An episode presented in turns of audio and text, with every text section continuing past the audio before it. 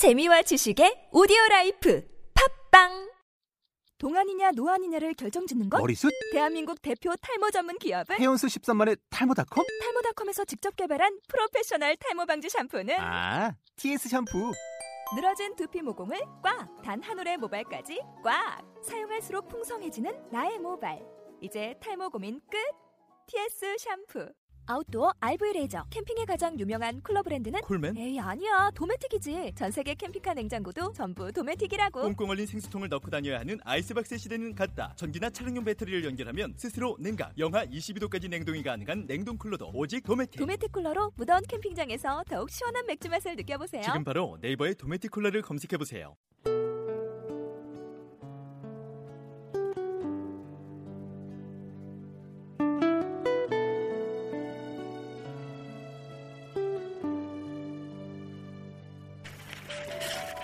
할렐루야, 주은총 목사와 함께하는 영성 산책 시간입니다.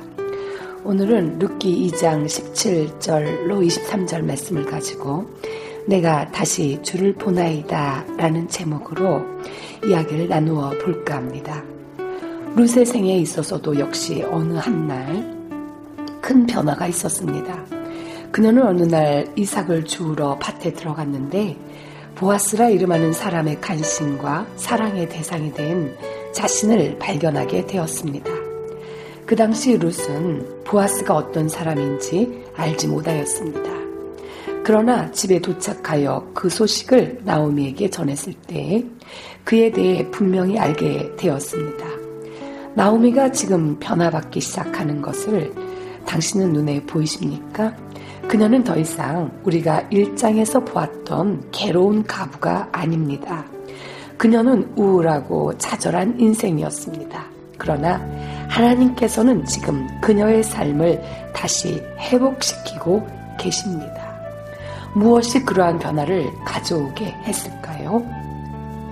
나오미 입술의 새로운 말입니다. 보아스의 등장으로 인해 이 이야기 속에는 세 가지 새로운 면들이 나타나게 되었습니다. 무엇보다도 먼저 나오미의 입술에서 한 새로운 말이 나오게 되었습니다. 복이라는 말입니다. 그녀는 전에 그런 말을 하지 않았습니다. 그러나 지금은 하고 있습니다. 19절에 너를 돌아본 자에게 복이 있기를 원하노라. 20절에 여호와의 복이 그에게 있기를 원하노라. 그가 생존한 자와 사망한 자에게 은혜 베풀기를 그치지 아니하도다. 전에 나오미는 그녀의 빈집과 빈 마음과 빈손 때문에 괴로움을 가졌습니다. 그녀는 즐거워할 만한 것을 아무 것에서도 발견하지 못하였습니다.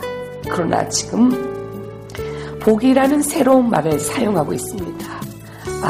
세상에나 어찌하여 그렇게 되었을까요? 그녀는 룻으로 인해 가져온 양식을 보았기 때문입니다. 룻은 거의 보리 한 예발을 주었고 또한 보아스와 함께 먹은 후에 상에서 남은 음식과 볶은 곡식 얼마를 나오미에게 가져다 주었습니다. 나오미는 음식을 보자 여호와의 복이 그에게 있기를 원하노라고 말했습니다. 보아스의 친절과 여호와의 역사심을 그녀는 은연중에 인정을 하였습니다. 여호와의 이름이 나오미의 입술에 다시 한번 올랐습니다. 그러나 이번에는 자신의 문제들로 인해 하나님을 탓하거나 원망하는 대신 축복의 말을 하였습니다. 나오미의 생애는 변화하기 시작하였습니다. 그녀는 그녀 생애의 빈 부분들에 대하여 염려하였습니다. 그러나 지금 그녀는 하나님께서 준비하신 음식을 대할 수가 있었습니다. 이전의 삶은 절망적으로 보였습니다. 베들레헴에서 두 가부의 미래상은 어떤 것이었을까요? 그러나 이제 보아스가 등장하여 룻에게 관심을 보이고 있습니다. 당신은 하나님께 대해 실망하거나 또는 원망하는 마음을 갖고 있습니까? 자신의 과거를 돌아보면서 나는 모든 것이 파산되었어. 나의 삶은 온통 갈기갈기 찢겼어 라고 말하고 있지는 않은지요.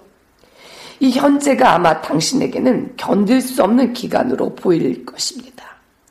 그리고 미래는 더 나쁘게 보일지도 모릅니다.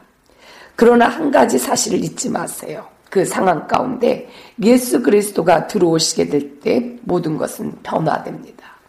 여호와께서는 보아스를 통해 룻을 지켜주셨고 그녀의 필요를 채워주셨으며 돌보아 주실 것을 약속해 주셨습니다.